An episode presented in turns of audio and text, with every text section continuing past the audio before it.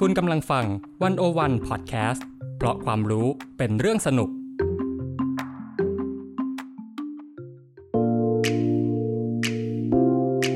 Presscast เข้าถึงสื่อเข้าใจสื่อในยุค disruption สื่อจะอยู่รอดไหม จะปรับตัวอย่างไร ภาวันธนาเลิศสมบูรณ์ คุยทุกเรื่องกับตัวจริงของวงการสื่อมวลชน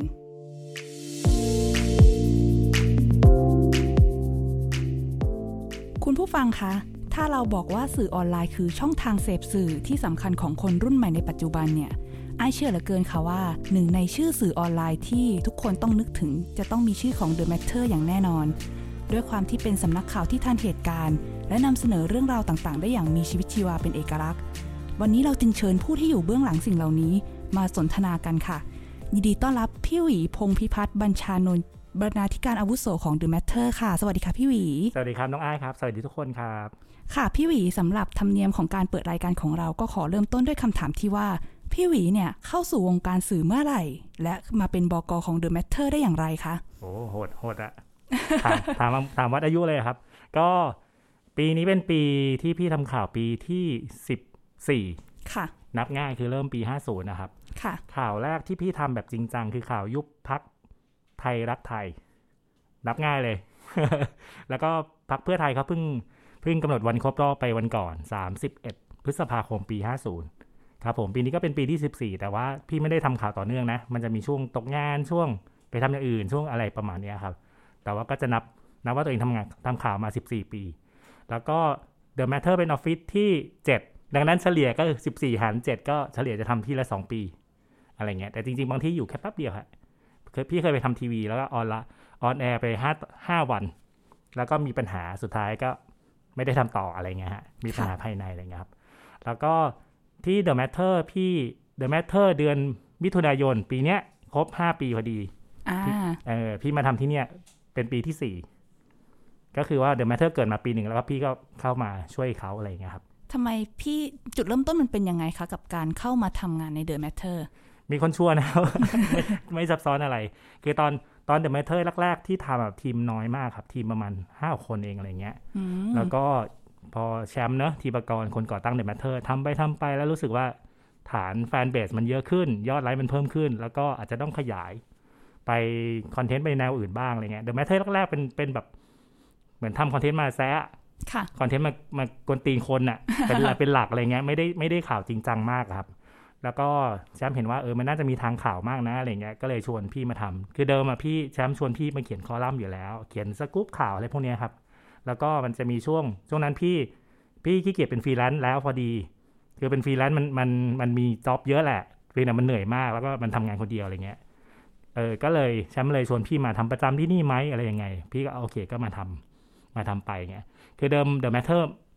เรียกว่าเป็นกองเลยไหมก็ก็เป็นทีมอะ ไม่ไม่ได้แยกว่า อันนี้คือกองข่าวนี่คือกองคอนเทนต์ แต่ว่าพอแชมป์คิดว่าจะตั้งกองข่าวขึ้นมา ก็เลยชวนพี่มาเป็นบอกกข่าวอืมอะไรเงี้ยครับ โดยส่วนตัวเนี่ยพี่หวี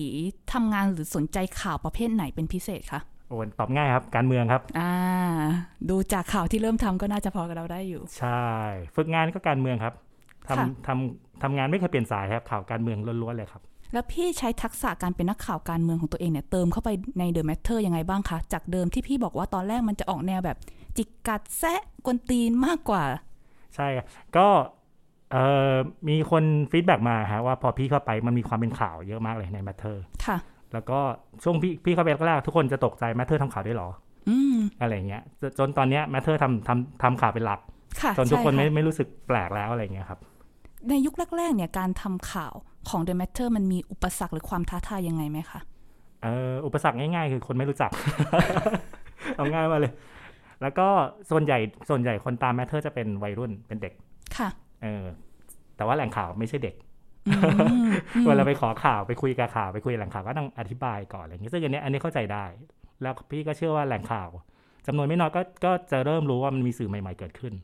เราก็ใช้เวลาในการอธิบายไม่เยอะมากอะไรเงี้ยแล้วก็คุยไปอะไรเงี้ยครับอืมค่ะ ทีนี้เนี่ยพอพี่หวีบอกว่ากลุ่มคนติดตาม The Matter ค่อนข้างจะเป็นคนรุ่นใหม่เป็นวัยรุ่น มันส่งผลต่อการออกแบบ content หรือการนำเสนอข่าวของ The Matter อย่างไรบ้างคะเออ The Matter เกิดมากับ generation ที่ชินกับออนไลน์ ธรรมชาติของออนไลน์คือเร็ว ประเด็นเปลี่ยนเร็วเปลี่ยนไวมาก แล้วท่าทีของการนำเสนอ content สำคัญอืม คือแต่ละ content น่ะคนอ่านจะคาดหวังจุดยืนอะไรบางอย่างจากเรา ซึ่งบางทีเราแทงจุดยืนผิด คนไม่อ่านเลยก็มีนะ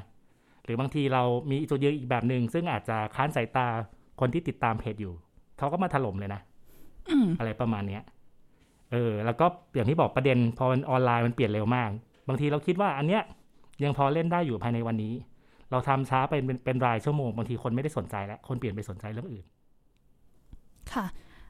อย่างนี้ถ้าเกิดบอกว่าท่าทีในการนำเสนอข่าว ก็ต้องดูคนอ่านเป็นสำคัญหรือเปล่าคะอย่างนี้เราจะมีจุดยืนวางตัวตนยังไงบ้าง ต้องประเมินเขาเรียกอะไรประเมินความสนใจครับ เราไม่จำเป็นต้องทำข่าวเพื่อเอาใจคนอ่านค่ะ ตลอดเวลาไม่งั้น ไม่งั้นมันก็ไม่เป็นเราอะไรเงี้ยไม่งั้นเราต้องเราต้องไปดูว่าคนส่วนใหญ่สนใจเรื่องอะไรเราทำข่าวไปรองรับสิ่งนั้นหรอกก็ไม่ใช่อะครับ มันเหนื่อยด้วยอะไรเงี้ยอืมแต่ว่าแต่ว่าเราต้องประเมินว่าไอ้ประเด็นที่เราจะทำอะคนสนใจไหม มันเป็นเรื่องกระแสซะมากกว่า อืมถ้าเกิดให้เทียบลองดูย้อนกลับไปดูพัฒนาการในการทำข่าวยุคแรก ๆ ของ The Matter จนถึงยุคนี้ที่ใครๆก็อาจจะเรียกได้ว่า The Matter เป็นสำนักข่าวแล้ว มันมีความเปลี่ยนแปลงยังไงบ้างคะเออเอาเราเรียกตัวเองก่อนแล้วกันครับ ยุคแรก ๆ เราไม่กล้าเรียกตัวเองว่าสำนักข่าว เพราะเราไม่ได้ทำข่าวขนาดนั้นนะฮะเราค่ะเราทำคอนเทนต์แล้วก็เป็นคอนเทนต์ความกวนตีน มันมีข่าวอะไรบางอย่างมา รู้สึกมีบางแง่มุมมัน ควรพูดอะควรกวนตีนมากเลย แต่ไม่มีใครพูดอะไรอย่างเงี้ยเราก็เป็นคนพูด บางอันทำให้มันบางข่าวมันแข็งมากเลยมันเครียดมากเลย เราทำให้มันสนุกขึ้นได้นะ อะไรเงี้ย อันนี้คือไอเดียของการเกิด Matter แรกๆมาเลยนะครับ แต่ว่าตอนหลังพอ Matter คนเริ่มเยอะขึ้น เราเริ่มมีประเด็นอะไรบางอย่างที่เราสนใจแล้วไม่มีคนทำซึ่งอันนี้มันจะต่างจากยุคแรกเลยครับ ไอไอเรื่องเนี้ยสำสำคัญทำไมเขาพูดแค่แตะๆเอง เราโดดมาทำขยี้ให้มันใหญ่ขึ้นอืมเนี่ยเนี่ยแหละคือ คือพอพอมีพี่เข้ามามีทีมเขาเนี่ยคนอื่นๆเข้ามา มีน้องๆเข้ามา ก็มาช่วยกันทำสิ่งนี้ว่านอกจากเราเรายังคงความไซส์อยู่นะ แต่เราก็ขยายไปสู่ไปในการสู่เรื่องการเปิดประเด็น การทำข่าวของเราเอง การทำซีรีส์ของเราเอง คือทำให้เรื่องมันลึกขึ้น ใช่ หรือมันมีบางแง่มุมทำไมคนไม่พูดนะ หรือไอ้แง่แง่มุมที่คนพูด เอ้ยทำไมคนพูดสิ่งนี้นะ ไม่เห็นเมคเซนเลย ไม่เห็นสำคัญกับเราเลยอะไรเงี้ย ก็จะเป็นอีกอีกอันหนึ่งที่ก็ตามกระแสบ้าง สวนกระแสบ้าง มีจุดยืนของตัวเราเองบ้าง อืมคือถ้าเกิดพี่หวีบอกว่า Mat- The Matter สมัยก่อนเนี่ยมีเอกลักษณ์อยู่ที่ความกวนตีน ใช่ อยากจะให้ยกตัวอย่างเป็นรูปธรรมให้เราเห็นชัดๆหน่อยได้ไหมคะว่าโดยปกติเนี่ย ถ้า Matter จะเลือกกวนตีนเนี่ยเขาจะเลือกกวนตีนในสไตล์แบบไหน เออเอาคอนเทนต์ยุคแรกๆเนอะค่ะค่ะนานนานแล้วเหมือนกันต้องคิดกัน ตอนนั้นมันจะมีข่าวเรื่องเรื่องดาราคนหนึ่งที่มีปัญหากับแม่ ค่ะเออที่แม่จะแบบทวงบุญคุณนู่นนี่นั่นมาเธอร์ก็ไปไปเอาเรื่องความกตัญญูความนู่นนี่นั่น มาแตกเลยเป็นในเชิงปรัชญา ในเชิงวิทยาศาสตร์เชิงนู่นนี่นั่นว่าทำไมทำไมคนหนึ่ง คนจำนวนหนึ่งถึงชอบเอาคำว่าบุญคุณ มาทวงกับลูกหลานอะไรอย่างเงี้ยอืมเอออันนี้ก็คือเป็นการพลิกแง่มุมอะไรบางอย่าง ส่วนที่กวนตีนแบบ มันจะเหมือนเหมือนเอากิมมิกอะเอาเอามุกมุกมารอซะมากกว่า ซึ่งในสมัยสมัยนั้นมันใหม่ แต่ว่าสมัยเนี้ยคนก็เอามุกประมาณเนี้ยมารอกันเต็มไปหมดละอืมเออเราก็ไม่ได้ต่างกันขนาดนั้นละอืมแล้วแล้ว The Matter ทำให้มันต่างไปจากคนอื่นๆ ยังไงบ้างไหมคะ ก็ก็ต้องพยายามหนีครับ หรือพยายาม พยายามใหม่อืซึ่งมันก็ใหม่กว่ากันได้ไม่มากหรอกในออนไลน์ยุคนี้อะไรเงี้ยยกตัวอย่างเร็วๆเนี้ยครับ มันจะมีวันววันที่ครบรอบเจ็ดปีรัฐประหารใช่ไหมค่ะค่ะเออคนอื่นก็พูด แบบซีเรียสเลยเจ็ดปีมาประเทศไปถึงไหน แล้วคสช. ประยุทธ์ยังไงอะไรเงี้ยอืม Matter ก็ไปทำเทียบว่าเจ็ดปีที่ผ่านมามันเกิดอะไรขึ้นเอ่อวงเกาหลีนี่ออกอัลบั้มกี่อัลบั้มอะไรอย่างเงี้ยเออ iPhone ออกมาแล้วกี่รุ่นนู่นนี่นั่นยังไง ก็เป็นแบบแซวสนุกสนุกๆไปอะไรเงี้ยอืมถ้าเป็นเรื่องเชิงการเมืองเนี่ย The Matter จะมีท่าทีกวนๆยังไงบ้างคะ อยากรู้มากเลย เอายกตัวอย่างที่พี่ทำเยอะๆแล้วกันคือเรื่องนาฬิกาครับ อ่า เออนาฬิกาของพลเอกประวิตยที่ค่ะไม่ได้แจ้งบัญชีทรัพย์สินนะอะไรเงี้ยเราก็จะหาจังหวะสองเดือนทำทีสามเดือนทำที ก็จังหวะแซวไปเรื่อยๆ คือคดีตัวคดีเนี่ยมีความพยายามในการทำให้มันไม่คืบหน้าทำให้มันเงียบ เราก็ทำให้มันไม่เงียบซะด้วยการหามุกอะไรบางอย่างในช่วงเวลานั้นมา บางช่วงก็เอาเป็นมุกคนนั้นอืมบางช่วงเอาเป็นมุก FBI อืมบางช่วงเอาเป็นมุกแบบเกม photo hunt ว่านาฬิกาเรือนนี้ ยี่ห้ออะไรช่วยกันหาหน่อยอะไรเงี้ยเราก็หาจังหวะในการเล่นไปเรื่อยๆหยอดหยอดไปเรื่อยๆอย่างเงี้ยเหมือนเราใช้ความกวนๆเนี่ยแหละ ดึงกระแสข่าวที่มันสำคัญให้กลับมาถูกใช่ต้องไหมคะ ใช่ใช่โอเค มันอาจจะไม่ได้ดึงขนาดนั้น เพราะว่า Matter ไม่ได้เป็นสื่อที่ใหญ่ขนาดนั้น แต่อย่างน้อยคนที่ตาม Matter จะรู้ว่ามันมีเรื่องนี้อยู่ แล้วก็เรื่องนี้เราไม่ลืมนะ เราตามตลอดนะอะไรเงี้ยค่ะ ทีนี้เนี่ย ตอนเนี้ย The Matter ก็ มีทั้งข่าวทั้ง content ที่ค่อนข้างจะหลากหลายเลยทีเดียว อยากจะรู้ว่าเบื้องหลังในการคิด content ทำรูปแบบต่างๆ ออกมาเนี่ย The Matter มีแก่นสำคัญในการคิดยังไงบ้างคะ ว่าเราจะเลือกจับหยิบทำอะไรในแง่มุมไหนบ้าง คือโดยสโลแกน matter อะคือคำว่า makes new makes new relevant คือต้องทำข่าวให้เกี่ยวกับเราอะครับค่ะเราจะไม่ทำข่าวให้มันแข็งมากจนแบบข่าวนี้มันเกี่ยวอะไรกับฉัน ไอเดียเบื้องหลังคือข่าวนี้มันเกี่ยวข้องยังไงกับเราทำไมเราต้องเอาข่าวนี้มาคุยกับคนอ่านด้วย แล้วก็ที่จะเติมเข้าไปคือจะเติมความสนุก เติมท่าทีเติมจุดยืนอะไรบางอย่างเข้าไป ซึ่งอันนี้มันอาจจะขัดแย้งกับทฤษฎีในอดีตที่แบบนักข่าวห้ามมีจุดยืนเลย ต้องเสนอ fact แข็งๆเท่านั้นห้ามมีน้ำเสียงเลย ซึ่งเรารู้สึกว่าในในโลกออนไลน์มันไม่ใช่ ในยุคสมัยใหม่คนต้องการจุดยืนน้ำเสียงอะไรบางอย่างจากสื่อ เพียงแต่ว่าทุกอย่างต้องอิงอิงบนฐานของข้อเท็จจริงนะอะไรเงี้ยไม่ได้แบบมีน้ำเสียงมาลอยๆโดยที่ข้อเท็จจริงยังไม่รู้ยังเป็นยังไงอะไรเงี้ยก็แล้วก็อีกอันหนึ่งที่พี่เติมไปคือตอนตอนแรก ๆอะ่ะที่ Matter มันโดดเด่น เพราะเพราะทีมมันเล็ก และแต่ละคนที่อยู่ในทีมมีสไตล์ค่อนข้างชัด ตอนแรกๆทีมอย่างที่บอกมีห้าคนเองอะไรเงี้ยตอนนี้พอทีมมันขยายมามีเป็นยี่สิบกว่าคน มันกลายเป็นว่ามันจะมีช่วงหนึ่งที่ที่เราค่อนข้างลอสอันนี้เล่าให้ฟังละกัน เราเราไปทายใจว่า matter คืออะไร matter ต้องเป็นยังไง ทุกคนต้องปรับให้เข้ากับคอนเซปต์ความเป็น matter ในจินตนาการนั้น พอถึงจุดหนึ่งเรารู้สึกไม่ใช่ละ matter คือคือสไตล์จุดยืนของแต่ละคนที่อยู่ในทีม ดังนั้น matter ต้องเปลี่ยนไปได้ตามช่วงเวลา matter ต้องเปลี่ยนไปได้ตาม ตามสไตล์ของสมาชิกที่มาอยู่ในทีม ซึ่งมันเปลี่ยนไปอยู่เรื่อยๆดังนั้นถ้าทุกคนคนที่ตาม matter ตลอด4ปี 5 ปีที่ผ่านมาเนี่ย จะเห็นว่า Matter มีความเปลี่ยน ค่ะ ก่อนในนี้อย่างที่บอกว่าก่อนพี่เข้าไปไม่มีความเป็นมีข่าวไม่เยอะมาก พอพี่เข้าไปปุ๊บทุกคนบอกว่าข่าวแม่งโคตรข่าวเลย อะไรเงี้ย ซึ่งมันต้องเปลี่ยนไปตามทีม แล้วก็ที่เปลี่ยนไปเป็นข่าวคือไม่ได้พี่คนเดียว น้องคนอื่นในทีมก็สนใจข่าว เดี๋ยวเดี๋ยวมีเดี๋ยวจะมีน้องมาเติมทีม หรือในอนาคตอาจจะมีคนมาเติมทีม Matter ก็จะเปลี่ยนไปอีกตามตามตามคนที่มาอยู่ในทีม มันไม่ควรจะเป็น Matter ที่มันแข็งตัวตลอดเวลา มันไม่ควรจะเป็นแบบนั้นอะไรเงี้ยอืม ในการที่เป็นสื่อที่พยายามเข้าถึงคนรุ่นใหม่ ในจำนวนมากเนี่ย เราเราต้องคอยสังเกตเทรนด์สังเกตจริตการเสพข่าวคนรุ่นใหม่ ยังไงบ้างคะจริงๆจริงๆมันมีวิธีโกงอยู่ครับ วิธีโกงเหรอคะ ใช่ ลองแชร์หน่อยสิคะ เอาคนรุ่นใหม่มาทำจริงๆจริงอ่าง่ายง่ายมากเลยเออค่ะคือแล้วแล้วถามเขาว่าคนเจนเขาสนใจอะไร ตอนนี้คุยเรื่องอะไรอยู่ ในการประชุมกองทุกครั้งจะมีถามว่าตอนนี้คน gen น้องอะซึ่งมันไม่ใช่ gen พี่นะ gen พี่ gen พี่สามสิบกว่าอะไรเงี้ย gen น้องๆอะยี่สิบกว่าหรือบางคน เพิ่งมาทำงาน Matter ที่แรกกำลังสนใจเรื่องอะไรอยู่ gen น้องของน้องอะเขาสนใจเรื่องอะไรอยู่ เพราะอย่างที่รู้ว่าตอนนี้ออนไลน์มันออนไลน์มันไม่ได้ไม่ได้แบ่งแบบแบบคนเล่น Facebook สนใจเรื่องนี้คนเล่นทวิตเตอร์สนใจเรื่องนี้ คนเล่น TikTok สนใจเรื่องนี้ ไม่ไม่ได้แบ่งได้กว้างขนาดนั้นอีกแล้วแทบจะเป็นแบบคนเล่น คนเล่นทวิตเตอร์เกิดปีนี้ เกิดต้นปีสนใจเรื่องนี้ เกิดปลายปีสนใจเรื่องนี้เงี้ยเกิดในเมืองสนใจเรื่องนี้ เกิดในต่างจังหวัดสนใจเรื่องนี้อะไรเงี้ย มันมันซอยย่อยมาก ๆอะไรเงี้ย เออ ดังนั้นเราต้องต้องต้องใช้วิธีโกงแบบนี้แหละ แล้วก็ถามว่าแล้วคนคนที่น้องพอสัมผัสเขาสนใจเรื่องอะไรไง แล้วก็มาแชร์กัน แล้วเบื้องหลังมันมีการปรับตัวระหว่างคนข่าวยุคก่อนๆกับคนข่าวยุคใหม่ยังไงบ้างคะ ก็ตอนก็เหมือนแลกเปลี่ยนกันมากกว่าครับ โดยเฉพาะตัวอย่างที่ชัดเลยคือตอนชุมนุมค่ะการชุมนุมปี 63 เนี่ยครับน้องน้องๆก็จะมีมุมมองของความสนใจการชุมนุมแบบหนึ่งเอ่อพวกพี่ๆใน Matter ก็จะมี senior อยู่ประมาณสองสามคนไม่เยอะนะ ก็จะมาแชร์ว่าสมัยก่อนเนี่ยเราเสนอข่าวแบบนี้ยังไงได้บ้าง อะไรมันใหม่ไม่ใหม่อะไรอย่างเงี้ยก็ก็มาจูนกัน หรืออย่างเรื่องอภิปรายก็ประมาณที่เพิ่งผ่านไป พวกพี่ก็จะบอกว่าเออมันมีประเด็นอะไรน่าสนใจนะพวกน้องจะบอกว่าแต่เด็กเด็กเจนเขาอะเขาสนใจอยากรู้อะไรเรื่องเกี่ยวกับงบบ้างอะไรเงี้ยแล้วก็สุดท้ายก็นำมาสู่การแชร์อะไรนะแชร์ชาร์ตพายชาร์ตอืมที่เป็นค่ะสีสีอะไรเงี้ยซึ่งสมัยก่อนก็พี่ก็จะแบบ ถ้าเป็นรุ่นรุ่นพี่นะเจนพี่ที่แบบเริ่มทำข่าวปีห้าศูนย์ก็จะก็จะเขียนแทรกอยู่อยู่ข้างใน แต่น้องบอกว่าอาจจะต้องชูชูอันนี้ขึ้นมาอะไรเงี้ยแล้วก็มาแลกเปลี่ยนกัน อืมค่ะ ในฐานะที่ พี่หวีเนี่ยเป็นบรรณาธิการอาวุโส ซึ่งจะต้องดูแลน้องๆในทีมหลายคนเลยทีเดียว ให้พูดกันอย่างนี้ดีกว่าค่ะ ในฐานะที่ไอ้ายก็เป็นนักข่าวรุ่นใหม่ด้วย อยากรู้เหลือเกินว่า ในสายตาของบรรณาธิการอาวุโสอย่างพี่หวีเนี่ยคิดว่าคนข่าวรุ่นใหม่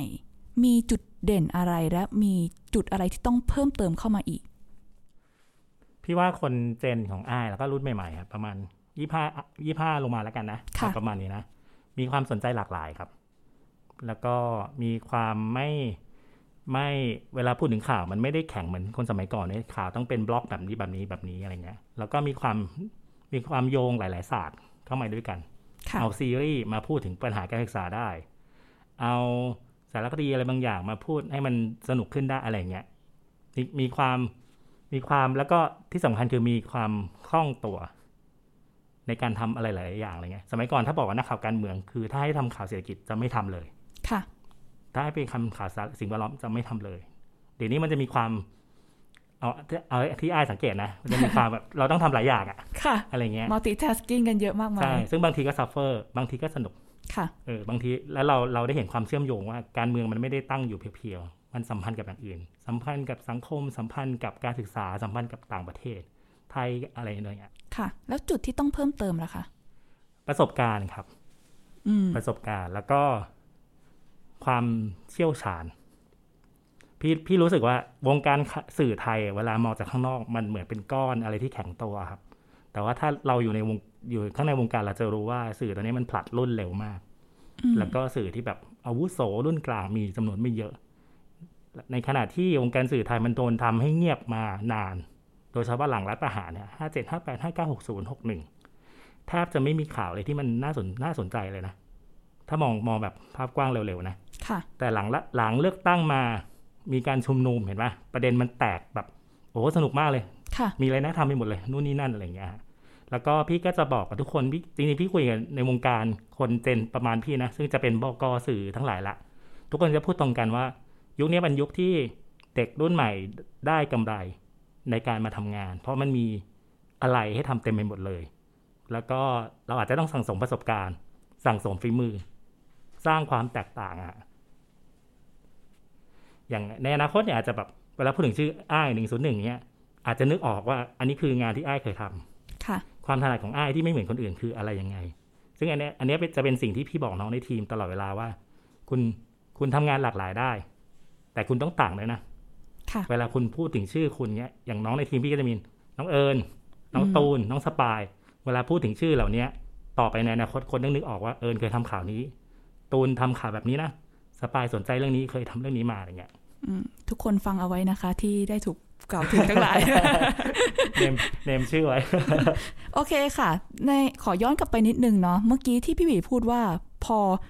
หลังช่วงสองสามปีที่ผ่านมาเนี่ย มันก็เริ่มมีกระแสการเมืองที่เริ่มจะร้อนแรงขึ้นเรื่อยๆอ่า หลาย ๆ สื่อก็จะรู้สึกว่าการเมืองในช่วงที่ผ่านมาถือเป็นโจทย์ท้าทายในการออกแบบคอนเทนต์หรือการวางตัวของสื่อในการนำเสนอมาก ๆ เลย อยากจะรู้ว่า The Matter เนี่ย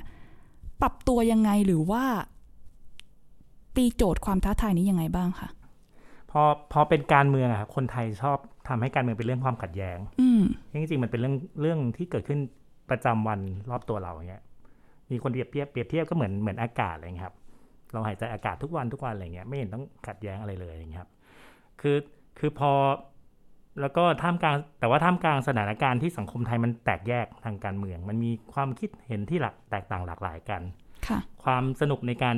ช่วงช่วงการชุมนุมปี 62 63 แล้วก็มา 64นะฮะคือเราจะทำยังไงทำคอนเทนต์ในเชิงการเมืองยังไง ให้คนที่อาจจะเห็นต่างมาคุยในประเด็นเดียวกัน อืมอืมอย่างเรื่อง อย่างบางเรื่องที่มันเซนซิทีฟมากเรื่องอ่าเรื่องสถาบันพระมหากษัตริย์อาจจะยังไม่ถึงจุดที่คนที่เห็นต่างมาคุยกัน แต่เรื่องเรื่องการเมืองในโรงเรียนล่ะ ตอนนี้คนก็เริ่มมาคุยกันมากขึ้นละอืมการเมืองในการจัดสรรทรัพยากรล่ะ คนก็เริ่มมาคุยกันมากขึ้นแล้วกระทั่งเกณฑ์ทหารเองถ้าย้อนกลับไปนะครับสองปีก่อนน่ะถ้าพูดว่ายกเลิกเกณฑ์ทหารจะมีคนกลุ่มหนึ่งไม่คุยเลย ค่ะ ตอนนี้คนเริ่มมาคุยกันมากขึ้นละ โอเค อาจจะเป็นในในช่วงโควิดด้วยนะ คนเริ่มรู้สึกว่าเออเงินไม่มีทำไมงบกองทัพ พี่รู้สึกว่าเออมันมันเป็นความท้าทายในการดึงอะไรที่คนรู้สึกมันเซนซิทีฟให้ให้คนมาคุยกันด้วยเหตุด้วยผลให้ได้มโอเคอาจแรกๆอาจจะด่ากันไม่เป็นไร แต่ถึงจุดหนึ่งอารมณ์มันนิ่ง แล้วมาคุยกันด้วยเหตุผล ข้อมูลฝั่งคุณมีแบบนี้กลางมาคุยกัน ข้อมูลฝั่งเรามีแบบนี้กลางมาคุยกัน แล้วพี่ก็เชื่อว่ามันสักวันหนึ่งมันจะเกิดผลอะไรที่ที่มันค่อนข้าง productive ฮะเอ่อตัวอย่างที่ประรูปธรรมเลย ก่อนหน้านี้ถ้าสักสองสามสี่ปีก่อน ตอนพี่เข้าไปแมทเทอร์ใหม่ๆ ประเด็นเรื่องทำแท้งถูกกฎหมาย ค่ะ จะมีคนกลุ่มหนึ่งไม่คุย ด่าจะจะบอกว่าอะไรนะ จะทำให้เด็กใจแตกบ้าง เออ ไปท้องไม่พร้อมนู่นนี่บ้างบ้าง ถึงจุดหนึ่งคนมันคุยไปเรื่อยๆ จนตอนนี้กฎมีการแก้กฎหมายละให้สามารถทำแท้งถูกกฎหมายได้อืมแสดงให้เห็นว่าสังเออสังคมมันเปลี่ยน พอถึงจุดหนึ่งคนจะมาคุยกันในเรื่องที่สมัยก่อน อาจจะเซนซิทีฟมากจนเราไม่สามารถคุยคุยด้วยกันได้อย่างเงี้ย อืม ค่ะ ทีนี้เนี่ย ตอนนี้ The Matter ถือเป็นสื่อที่มีคนติดตามค่อนข้างมากแล้วแล้วก็ถือว่าอยู่ตัวประมาณหนึ่ง พี่หวีคิดว่ายังมีความท้าทายอะไรอีกบ้างสำหรับ The Matter แล้วก็จุดมุ่งหมายอะไรที่ยังอยากไปให้ถึงคะ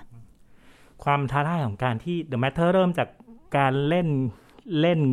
กันในหมู่เพื่อนเพื่อนสนิทนะครับ อย่างที่บอกตอนต้นเลยว่าเราทำข่าวมาเพื่อแซะเพื่อนกวนตีนคนอะไรเงี้ย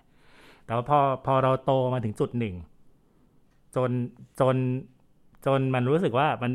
โอเค The Matter ไม่ได้ไม่ได้ไม่ได้ทำทำคอนเทนต์เล่นๆ เพื่อเอาสนุกอีกแล้ว เราต้องทำเพื่อหารายได้เข้าองค์กร เพื่อเลี้ยงองค์กรให้มันอยู่ได้อย่างเงี้ยความท้าทายตอนตอนนี้คือเราจะ balance ยังไงระหว่างความเป็นตัวเอง ในขณะที่ก็ยังสามารถหารายได้ได้ เพื่อประคับประคองให้ให้องค์กรชื่อ The Matter อะอยู่ต่อไป ในอนาคตไม่ว่าพี่จะอยู่ในที่นี้หรือ หรือว่า น้องๆจะอยู่ในที่นี้หรือเปล่าอะไรเงี้ยน่าจะเป็นโจทย์คล้ายๆกันขององค์กรสื่อเป็นอื่นทุกๆด้วยที่แล้วครับพี่ว่าพี่ว่าพี่ว่าสื่อสื่อตระกูล The ซึ่งตอนเนี้ยมันไม่ได้ใหม่นะ อายุสี่ปีห้าปีใช่ไหมวันวันก็สี่ปีค่ะใช่ไหมมันมันก็จะเจอโจทย์นี้แหละว่า แล้วเราจะคงความเป็นจุดยืนจุดเด่น จุดเริ่มต้นของเรายังไง ในขณะที่เราต้องหารายได้เข้าสู่องค์กรด้วยอย่างเงี้ยอืมทีนี้เนี่ยอยากจะข้ามมาอีกประเด็นหนึ่งซึ่งได้ยินมาว่านอกจากพี่หวีจะเป็นบกอาวุโสของ The Matter แล้ว ยังเคยทำงานร่วมกับเว็บไซต์ elect ที่เป็นเว็บไซต์ในเชิงนำข้อมูลทางการเมืองต่างๆ มาทำเป็น visualize เสร็จแล้วก็นำเสนออย่างเข้าใจง่ายมากขึ้นชัดเจนมากขึ้น ซึ่งพี่หวีเองเนี่ยก็เป็นหนึ่งในทีมที่ทำข่าวเชิงข้อมูลหรือทำในเชิงแบบ Data Journalism กัน ก่อนอื่นเลยเนี่ยอยากให้พี่หวีช่วยเล่า concept คร่าวๆ ของการทำข่าวแบบ Data Journalism ให้คุณผู้ฟังได้เข้าใจกันหน่อยได้ไหมคะ คือถ้าถ้าเราเป็นคนรุ่นใหม่แล้วและเริ่มตามข่าวในปัจจุบันน่ะจะรู้สึกว่าคำว่า data journalism หรือ data driven journalism อะไม่ใช่เรื่องใหม่อ่าเออแต่ถ้าย้อนกลับไปสมัยพี่เริ่มต้นทำข่าวอะข่าวตอนนั้นมันโดนรันด้วยข่าวที่เรียกว่าข่าวปิงปองคือค่ะข่าวความเห็นที่คนด่ากันไปด่ากันมาอ่าวันนี้นายกด่าฝ่ายค้านวันต่อมาอ่าฝ่ายค้านด่านายกกลับอะไรเงี้ยมันมันโดนรันด้วยความเห็นนะฮะในขณะที่คนข่าวจำนวนไม่น้อยเลย จะรู้สึกว่ามันได้ คนอ่านได้ได้อะไรจากสิ่งนี้ ประชาชนทั่วไปได้ประโยชน์อะไรจากสิ่งนี้ แต่ว่าท่ามกลางไอ้คำด่าที่สาดกันไปกลับไปกลับมา มันจะมีข้อมูลอะไรบางอย่างที่น่าสนใจ เอ๊ะเราดึงข้อมูลนั้นมาทำอะไรต่อไหมหน่วยงานราชการมีข้อมูลอะไรบางอย่างที่มันน่าสนใจ แต่มันโดนเก็บไว้ในคลังขึ้นหิ้งอะไรก็ตามเงี้ยเราดึงอะไรที่น่าสนใจมาทำหน่อยไหมอะไรเงี้ยครับอันนี้คือไอเดียเบื้องหลังของของของวงการสื่อไทยนะซึ่งมีคนคนในวงการสื่อไทยจำนวนไม่น้อยเลยที่อยากทำข่าวโดยโดยอิงจากข้อมูล โดยเอาข้อมูลที่มันมีอยู่เอามาพุชให้เกิด Impact อะไรบางอย่าง ให้เกิดความเปลี่ยนแปลงอะไรบางอย่างเนี่ยครับ แล้วก็ส่วนโปรเจกต์ที่ชื่อ e l e c ครับมันเกิดขึ้นก่อนเลือกตั้งปี 62 ค่ะ 62ไหมนะ 62สิ62 ค่ะสองสิเออ ก่อนต้นปี 62 คือปลายปี 61อะครับ มันจะมีเรารู้แล้วล่ะ จะมีการเลือกตั้งวันที่ 24 มีนาปี 62 แต่บรรยากาศช่วงนั้นคือคนไม่สนใจอืมเออ คนเฉยๆกับการเลือกตั้ง คนไม่รู้ว่าบัตรเลือกตั้งมีใบเดียว คนไม่รู้ว่าสูตรการคำนวณเลือกตั้งคืออะไร คนไม่รู้ว่าเบอร์ของแต่ละพักในแต่ละเขตไม่เหมือนกัน อะไรเงี้ย ซึ่งซึ่งเราทำอย่างพี่ทำข่าวการเมืองตลอด พี่จะรู้ว่าเออมันมีความเปลี่ยนแปลงอยู่นะอะไรเงี้ย แต่คนทั่วไปไม่รู้เลย เราก็เลยรู้สึกว่าควรจะต้องมาทำอะไรบางอย่าง เพื่อให้ข้อมูลพื้นฐานกับคนในการเลือกตั้ง ส่วนเขาไปเลือกใครแล้วแต่เขานะ แต่ว่าเราเรารู้สึกว่าอย่างน้อย คุณควรจะรู้ว่ากติกา เวทีเลือกตั้งเนี้ยมันสู้กันด้วยกติกาอะไร ก็เลยนำมาสู่โปรเจกต์ elect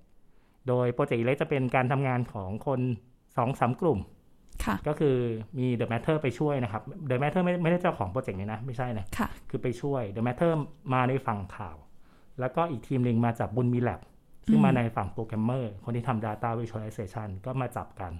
แล้วก็มีคนหนึ่งชื่อชื่อกุ้งกิ้งค่ะ อย่างเงี้ยก็จะเป็นโปรเจกต์ a ม a นเจอร์ก็คือดึงสองฝั่งเนี้ย ซึ่งบางทีเราก็คุยคนละภาษาเอาง่ายๆนักข่าวกับโปรแกรมเมอร์แต่ว่าแต่ว่าก็มีคนในการเชื่อมมา แล้วก็ทำยังไงให้ให้ให้ข่าวการเมืองข่าวการเลือกตั้ง ซึ่งมันแข็งและที่สำคัญคือในช่วงเวลานั้น คนไม่สนใจนะครับ ไม่สนใจเดียวไม่สนใจเลยนะ ถ้าย้อนตอนเนี้ยที่คนสนใจการเมืองย้อนกลับไปช่วงเวลานั้นมันต่างกันฟ้ากับเหวเลยทำยังไงดี แล้วก็เลยออกมาเป็นเป็นการเอา data visualization ซึ่งซึ่งโอเคมันสนุกแหละมันดูสวยงามเลย มันดูเล่นได้เงี้ยเอามาช่วยในการดึงให้คนสนใจ สนใจโปรเจกต์นี้สนใจตัวเว็บไซต์นี้ครับ ทีนี้เนี่ยมันก็อย่างที่พี่หวีว่าว่ามันก็มีการเปลี่ยนแปลงในเชิงการทำข่าวนะคะ แต่พอไอ้ายฟังแล้วเนี่ยก็เกิดสงสัยขึ้นมาค่ะว่า จริง ๆ Data Journalism หรือการทำข่าว โดยเชิงข้อมูลเนี่ยเอาข้อมูลมานำเสนอมา Visualize เพื่อนำเสนอเนี่ยมันสำคัญต่อการทำงานข่าวในยุคนี้แค่ไหน มันเป็นทักษะที่ควรมีของนักข่าว หรือว่ามันเป็นแค่ทางเลือกหนึ่งของการนำเสนอเท่านั้นคะพี่พี่คิดว่าเป็นเป็น optional ครับ อืมค่ะอืมถ้ามีไว้ก็ดีครับ แต่ว่าถ้าถ้าคุณไม่มีคุณสามารถหาจุดเด่นอย่างอื่นได้เอ่ออะไรที่ทำให้พี่ยืนยันแบบนั้น การเกิดขึ้นของเว็บชื่อ The Reporter ค่ะของพี่ยามถาปณีอันนี้อันนี้คืออีกทางเลือกหนึ่งคือ The Reporter ถ้าไม่ไม่มีไม่มี Data Journalism เลยนะ แต่ว่าคนคาดหวังอะไรจาก การเป็นสื่อจากนักข่าวล่ะ ก็ลงพื้นที่ไปให้เห็นเหตุการณ์จริงอืมลงไปคุยกับคนจริง ๆ คุยกับแหล่งข่าวจริง ๆ อะไรอย่างเงี้ย โดยโดยที่เขาถนัดแบบนั้นก็ทำแบบนั้นไง ส่วนถ้าใครถนัดในการเอา Data มามา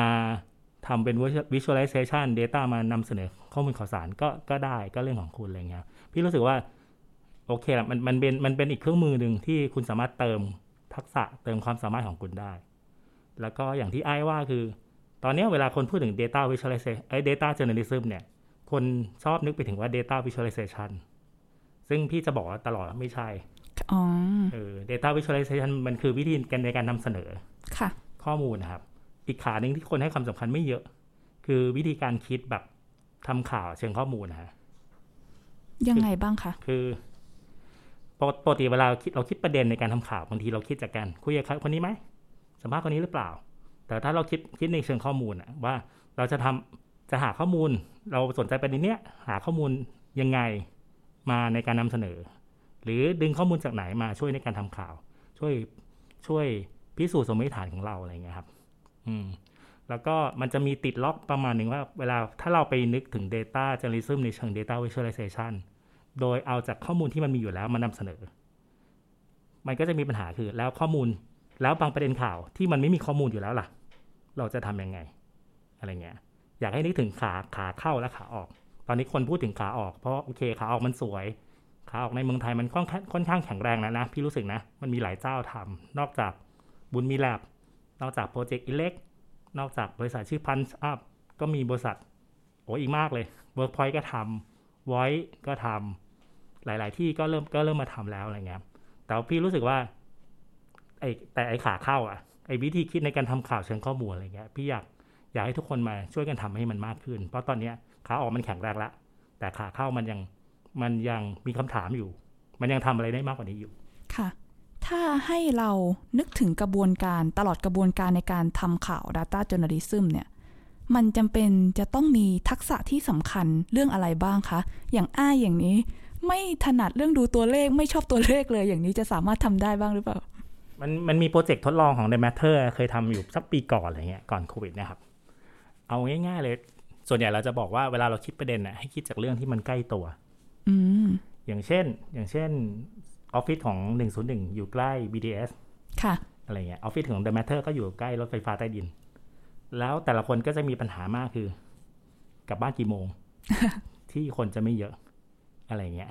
ซึ่งซึ่งอันเนี้ยมันไม่มีข้อมูลไม่มีข้อมูลที่มันสำเร็จรูปให้เราใช้อยู่แล้ว วิธีการเราก็คือว่า เราก็ช่วงนั้นมีน้องฝึกงาน ก็ให้น้องฝึกงานไปนั่งดูเลย ชั่วโมงชั่วโมงไหนคนเยอะชั่วโมงไหนคนน้อย แล้วพอดกราฟอะไรของมันอย่างเงี้ยแล้วก็ทำเป็นข้อมูลง่ายๆ เพื่อบอกว่า ถ้าคุณจะกลับบ้านคุณสามารถวางวางแผนได้ว่าหนึ่งทุ่มคนยังเยอะอยู่สองทุ่มคนน้อยแล้ว คุณวางแผนของคุณเอง คุณอยากกลับคนเยอะหรือคนน้อยล่ะ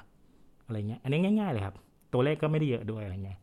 หรืออีกอีกอันหนึ่งที่เป็นโปรเจกต์ทดลองที่เราทำก็คือ เรื่อง อาหารตามสั่ง อันนี้อันนี้ก็ง่ายเลยครับ ให้น้องมีน้องฝึกงานให้ใช้นะอันนี้ดี ให้น้องฝึกงานตอนนั้นมีอยู่ห้าคนกระจายไปถาม ร้านอาหารตามสั่งในโซนต่างๆห้าโซน น่าจะประมาณสามสิบร้านมั้ง เพื่อถามว่า top five เมนูยอดฮิตที่คนชอบสั่งคืออะไรอืมเพื่อดูรสนิยมของคนไทยว่า เวลาคิดไม่ออก ไปร้านอาหารตามร้านอาหารตามสั่งจะสั่งอะไรบ้าง และสุดท้ายก็เอามาใส่ Excel ง่ายๆพล็อตกราฟง่ายๆ แล้วบอกว่าเพื่อบอกว่าอะไรคือเมนูที่คนชอบสั่งอะไรเงี้ยครับเนี่ยซึ่งซึ่งพี่รู้สึกว่าเนี่ยก็สามารถทำ Data Journalism ได้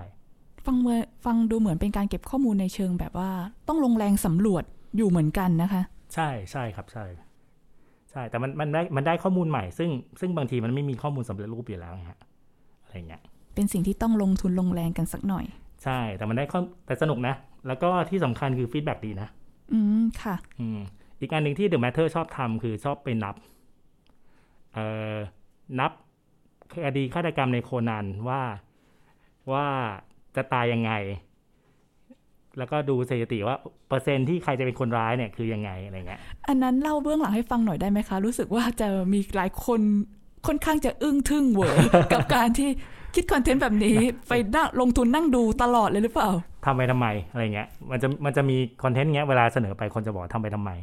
แต่พอไปดูผลที่มันออกมาเอ้ยมันสนุกอะอะไรเงี้ยเอาเรื่องใกล้ตัวครับคือในแต่ในทีมในทีม The Matter จะมีน้องที่เนิร์ดการ์ตูนเยอะอ่าเออและเนิร์ดแบบระดับเข้าแข่งแฟนพันธ์ไท้ได้เลยอะในในจริงๆนะเอกตอนนี้เคยอย่างนี้ตอนนี้เคยอย่างนี้นั่งวิเคราะห์ก็เป็นฉากๆฉากๆในระหว่างที่พี่เห็นน้องนั่งคุยกัน พี่ก็เลยถามว่า ทำมาเป็นงานไหมก็แค่นั้นแค่นั้นเอง แล้วก็พี่ก็ไปตั้งโครงให้มัน ตั้งโครงว่าควรทำมาเรื่องอะไรนู่นนี่นั่นยังไงอะไรอย่างเงี้ยครับแต่ว่าที่เหลือเป็นผลงานของน้องเลยนะของพี่มีหน้าที่แค่สั่งสั่งงานแล้วก็ตรวจงานแล้วก็ลง นี่คือตัวอย่างของการดูการ์ตูนให้ได้งานด้วยนะคะ ใช่ใช่ใช่ก็ก็ไหนๆเรามีความเนิร์ดแล้วฮะแทนที่เราจะคุยกันกันเองในกอง ซึ่งเต็มที่ก็ 20 คนเนี่ยทำไมเราไม่ไปคุยกับคนอ่านผ่านถึง Matter ซึ่งมีหลายแสน ตอนนี้เป็นล้านแล้วอย่างเงี้ย แล้วก็พอทำไปก็จะมีคนเรียกร้อง ของโคนันเป็นตัวแรกถ้าพี่จะไม่ผิดฮะปีก่อนเพิ่งทำ One Piece ไป อืมเออ แล้วก็มีคนเรียกร้องให้ทำคินไดอิจิ เรียกร้องให้ทำแอคแท็กออนไททันเรียกร้องให้ทำนู่นเนี่ยอย่าเรียกร้องเยอะ เพราะงานอันนี้มันมันใช้เวลาในการทำนานค่อนข้างนาน ต้องดูกันตาแฉะเลยทีเดียว ใช่ใช่แต่เอ้ยแต่สนุกนะ สนุกนะ บางทีเราไปตามอย่างพี่พี่ไปช่วยทำโปรเจกต์วันพีด้วย พอเราค่ะไปตามดู เออเรา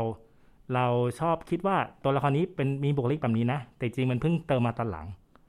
เราเราได้อ่านพอได้อ่านรายละเอียด เราถึงได้เห็นอัจฉริยะของนักเขียนของวันพี e โอดะอะไรเงี้ยที่เขาบางบางประเด็นแทรกอยู่ มุมมุมของช่องการ์ตูนเอง แต่ต่อมาเขาสามารถขยายเป็นเรื่องราวใหญ่โตได้อะไรเงี้ย สนุกดี ค่ะ ทีนี้เนี่ยขอกลับมาดูในบริบทประเทศไทยบ้างที่เราอาจจะต้องทำข่าวในเชิงการเมืองที่ไปดึงข้อมูลจากของหน่วยงานรัฐต่างๆ มา แต่ว่าดูเหมือนว่าข้อมูลจากทางภาครัฐในประเทศไทยก็ยังดูมีน้อยอยู่ มันเป็นปัญหาสำหรับนักข่าว Data Journalism ไหมคะ พี่ว่าไม่ใช่การเมืองเดียวครับ เป็นทุกข่าวครับ ทุกมีข่าวเลยเหรอใช่ค่ะทุกสายทุกสายพูดแบบนี้ดีกว่า ค่ะ เออ คือมันมีอันหนึงที่พี่พี่ชาเลนจ์จนพี่มั่นใจแล้วว่า อันเนี้ยไม่จริง หลังรัฐประหารปี 57 มันจะมีคำหนึ่งที่ผู้มีอำนาจเขาชอบพูดว่า รัฐบาลนี้โปร่งใสตรวจสอบได้ ซึ่งพี่ challenge และ challenge อีก challenge อีกไม่จริง challenge ยังไงบ้างคะขอข้อมูล เดินก็ไปขอดื้อๆเลยเอ่อผลสอบเรื่องอุทยานราชภักดิ์มันมีมันมีมันมีการตั้งโต๊ะแถลงสามครั้ง ในกกองทัพบบก ในกลาโหม สตงและปปชสามถึงสี่ครั้ง ทุกครั้งพี่ไปพี่ไปถาม พี่ไปขอข้อมูล ขอกับมือ ทุกคน จะบอกว่าให้ได้เปิดได้เปิดนู่นนี่นั่น แต่ไปขอไปขอจริงไม่มีใครให้เลยแม้แต่เขาคนดียวเขาอ้างอะไรคะเออเขาจะแบบนี้อย่างอะยกตัวอย่างง่ายๆกระทรวงกลาโหมสมัยนั้น ประธานสอบชื่อพลพลโทพลเอกชัยชาญช้างมงคล ค่ะ ตอนนั้นเป็นเป็นน่าจะประหลัดหรือรองประหลัดกระทรวงกลาโหมเขาบอกผลสอบราชพัฒโอ้ขอได้เลยเปิดได้ นี่นี่แฟ้มเป็นตั้งประมาณนี้พี่เห็นเลยนะแฟ้มเป็นตั้งอย่างเงี้ยโอ้ขอได้เลย น้องไปทำเรื่องมาขอ สุดท้ายสุดท้ายเราก็จะโดนระบบราชการในการกั้นพี่ก็ไปยื่นเรื่องขอคคนยื่นเรื่องก็ผ่านมาสามเดือนบอกเอ้ยยังไม่เห็นหนังสือเลยนู่นนี่นั่นยังไง สุดท้ายก็ไม่ได้อะไรเงี้ยแล้วก็หรือเรื่องเรื่องผลสอบคดีนาฬิกาของพลเอกประวิตยอะก็ไปขอมาก็ไม่ได้สามสี่ปีเหมือนกันอะไรเงี้ยคือพี่ต้องการตั้งใจจริงๆนะในการชันเลนในคำพูดเนี้ยจนสุดท้ายเรารู้ว่าคำพูดเนี้ยมันไม่จริงเป็นวัตกรรมอืมเออ แล้วก็ พอพอพี่เอาสิ่งนี้ไปคุยกับเพื่อนในวงการซึ่งซึ่งอยู่สายอื่น ทุกคนก็จะเจอเหมือนกัน ก็จะเจอระบบราชการในการบล็อก ทุกคนก็จะบอกว่าโอ้ข้อมูลเนี้ยเปิดได้ ขอเลย พอไปขอจริงไม่ได้ แล้วก็แต่ละคนก็ต้องไปใช้กำลังภายในฮะไปหาจากแหล่งข่าวนู่นนี่นั่นกันเองอะไรเงี้ยก็จะมีปัญหา มันมีปัญหาอื่นๆไหมคะ นอกจากหน่วยงานราชการไม่ให้ข้อมูลอย่างเช่น มันมีข้อมูลแต่มันไม่ครบถ้วนหรืออะไรทำนองนี้ จริงจริงๆถ้าถ้าเป็นต้องต้องบอกแบบนี้ว่าข้าราชการระดับกลางและล่างอะยินดีจะให้ข้อมูลนะครับ ค่ะ แต่ว่าพอไปบางบางอย่างมันเป็นข้อมูลเซนซิทีฟต้องไปขอระดับสูง ระดับสูงก็จะไม่ให้ ไว้ก่อน แล้วก็ส่วนเรื่องปัญหาที่ไอ้ายถามคืออันเนี้ยที่พี่ว่าหลายคนเจอคือข้อมูลที่มันเป็นเขาเรียกอะไร เครื่องจักรอ่านไม่ได้ครับ machine readable ไม่ได้อะไรเงี้ยในขณะที่ยุคปัจจุบันเนี่ยเรารู้สึกว่าเทคโนโลยีมันก้าวหน้ามากเลย แต่ราชการไทยยังใช้ข้อมูลเป็นแบบ PDF เป็นภาพด้วยนะค่ะไม่ได้เป็น PDF ที่ที่เป็นเทคนะอะไรอย่างเงี้ย สุดท้ายก็คือว่าเราก็ต้องเอาข้อมูล PDF มาคีย์อะไรบางอย่างดีคีย์ลง Excel ใส่ลง Word ทำอะไรให้มัน Machine สามารถ readable ได้อยู่ดีอะไรเงี้ย มันก็สร้างปัญหาสร้างอุปสรรคอะไรเงี้ยครับ หรือบางครั้งขอแล้วเขาเปิดข้อมูลแบบกวนประสาทอะ กวนประสาทเหรอคะ คืออยากอยากได้นักใช่ไหม ให้มาให้มายี่สิบสามสิบลัง แล้วคุณไปหาเอาเองว่าข้อมูลที่คุณอยากได้อยู่ในลังไหน อะไรเงี้ย พี่พี่เคยเจอมา แล้วพี่สุดาเออช่างช่างมันเรื่องนี้ไม่ทำก็ได้ไม่เป็นไรอะไรเงี้ยแต่เพียงแต่เราเราก็บอกว่าเราเจออะไรมาให้คนอ่านดู จริง ๆ พอฟังมาแล้วเนี่ย พี่หวีคิดว่าปัญหาของการ ให้ข้อมูลได้บ้างไม่ได้บ้าง อะไรทำนองนี้ค่ะ ในการเข้าถึงข้อมูลโดยประชาชนหรือสื่อมวลชนต่าง ๆ เนี่ย ต้นตอปัญหาของมันมันมันอยู่ที่อะไรคะมันอยู่ที่ระเบียบของราชการเองหรือว่าการจัดเก็บข้อมูลที่ยังไม่ดีพอหรือว่าเป็นปัญหาในเชิงทัศนคติของคนทำงานระดับสูงอะไรทำนองนี้ มันอยู่ที่วิธีคิดของระบบราชการนะครับ ว่าอะไรที่ไม่ไม่ไม่ได้เป็นผลประโยชน์อะไรกับเขาอะเขาเพย์เซฟไว้ดีกว่า อืม อย่างอย่างอย่างที่พี่บอกครับ บางทีข้อมูลดีมากข้าราชการระดับล่างอยากให้ แต่ต้องไปเข้าตามระบบอะไรบางอย่าง หรือต้องให้ข้าราชการชั้นผู้ใหญ่เห็นชอบในการเปิดข้อมูลนี้ด้วยแต่จริงๆข้อมูลมันอยู่ตรงหน้าเราเนี่ยนะแล้วเขาบอกว่าอันนี้ดีมากเลยพี่ช่วยไปเปิดนะแต่ว่าต้องขอข้างบน อะไรประมาณเนี้ยมันเป็นปัญหาของระบบราชการแล้วก็วิธีวิธีคิดครับ ค่ะ ทีนี้เนี่ยมีอีกเรื่องหนึ่งที่อยากชวนพี่หวีคุยเหมือนกัน ก็คือเรื่องที่เคยเป็นกระแสเมื่อไม่กี่เดือนมานี้เอง คือการร่างแก้ไขพรบข้อมูลข่าวสารค่ะ ก่อนหน้านี้เนี่ยมันก็จะมีดีเบตประมาณว่า ดูเหมือนการแก้ไขพรบข้อมูลข่าวสาร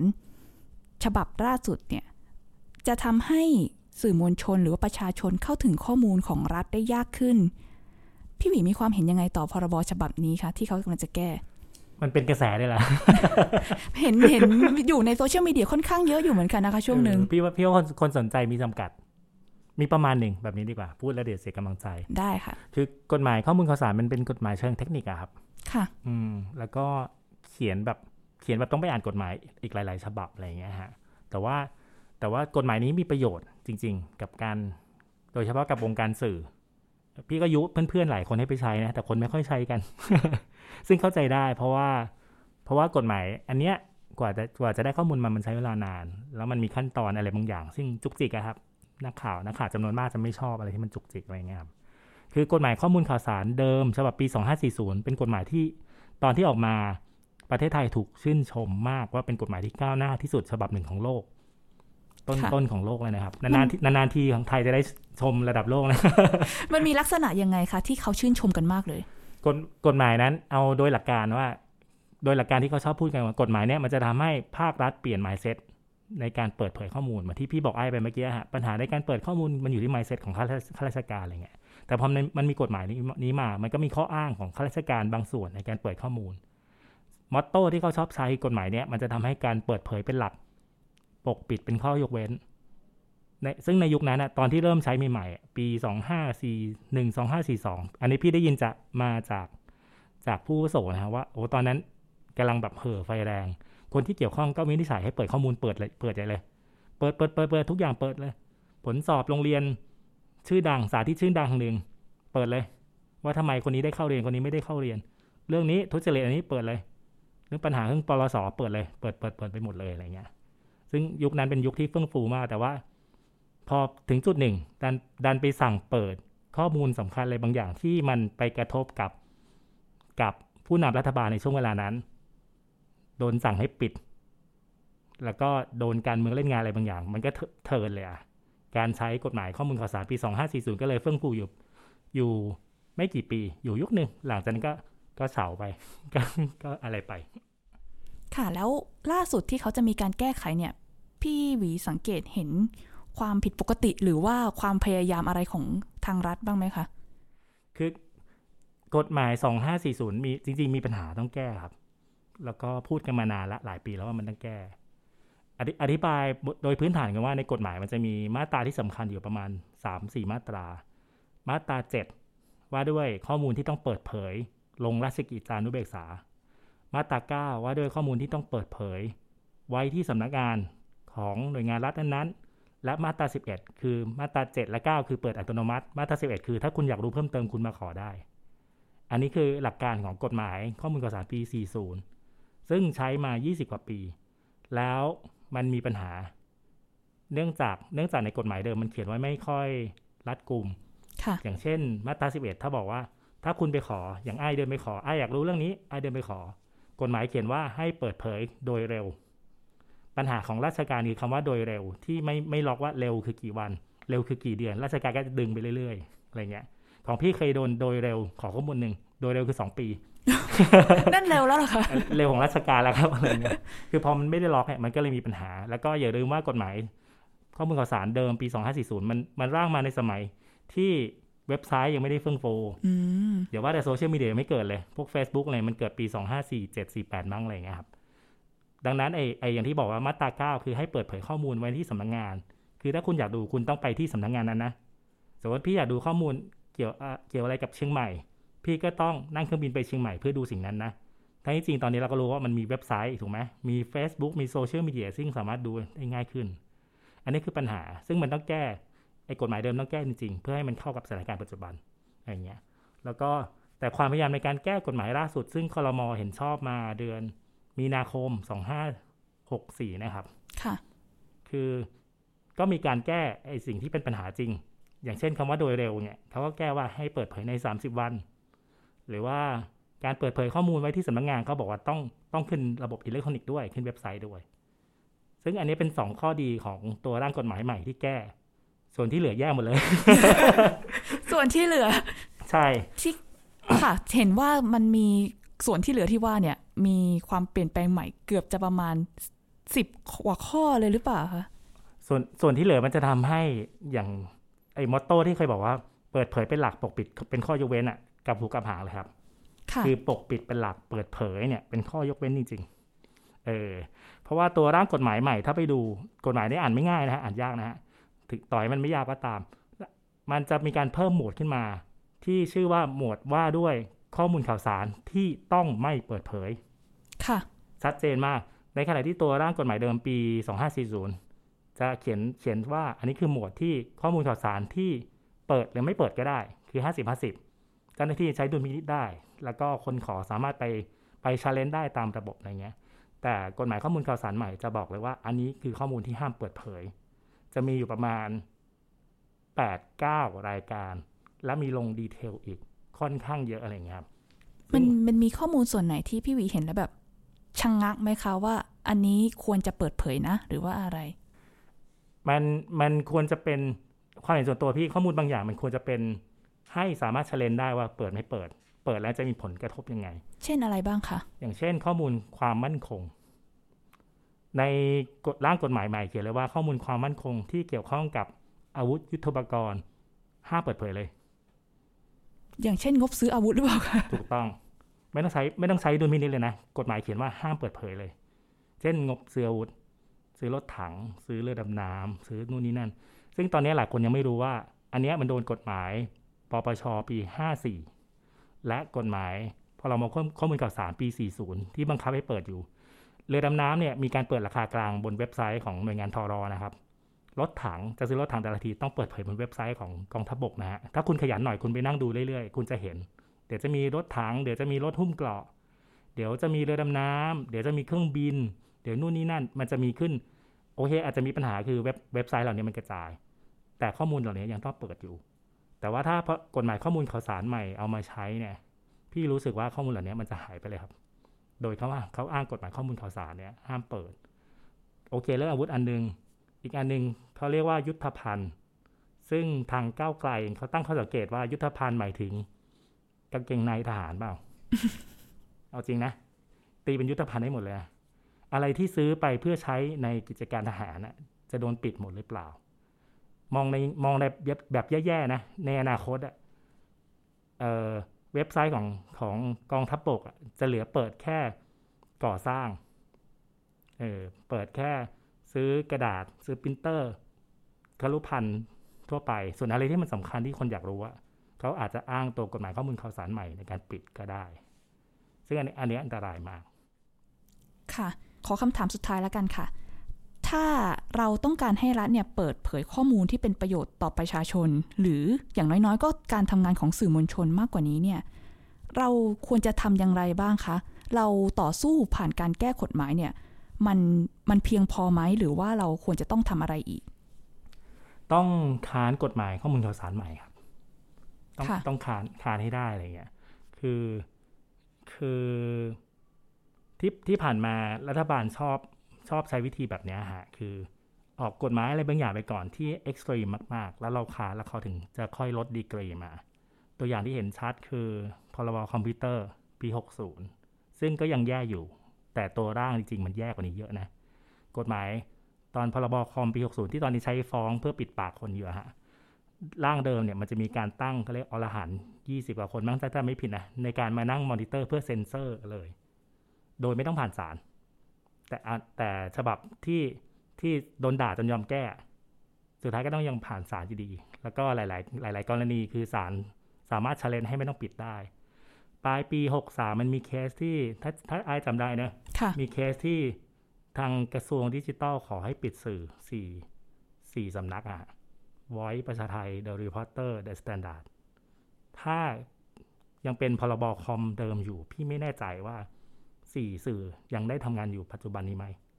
อันนี้อันนี้ไม่แน่ใจนะครับ เพราะว่าพี่จำตัวร่างไม่ไม่ค่อยแม่นเท่าไหร่ คือเราเราอยู่ในยุคซึ่งมันมีโซเชียลมีเดียครับ แล้วก็อย่างที่หลาย ๆ คนพูดนะจริงซึ่งจริงพี่เชื่อว่าจริงเนี่ยคือ รัฐบาลเนี่ยทำงานด้วยเสียงด่าเออด่าเยอะๆตรวจสอบเยอะๆจับตาเยอะๆช่วยกัน แล้วสุดท้ายมันอาจจะสามารถบล็อกการกระทำอะไรบางอย่างได้อะไรเงี้ยอีกอันหนึ่งคือการเรียกร้องเรียกร้องไปยังรัฐบาล ให้โปร่งใสขึ้น เรียกร้องช่วยกันตรวจสอบ หาข้อมูลอะไรที่ที่มันไม่ชอบมาพากลอะไรเงี้ยแล้วก็ช่วยตรวจสอบเปิดโปงอะไรเงี้ยพี่พี่เชื่อว่ามันจะสามารถช่วยยับยั้งการ การนำไปสู่สังคมที่มันปิดข้อมูลได้ โอเคละสุดท้ายรัฐบาลจะทำอะไรบางอย่างที่มันมันนำไปสู่การปิดข้อมูล แต่อย่างน้อยเราช่วยกันยับยั้งได้อะไรเงี้ย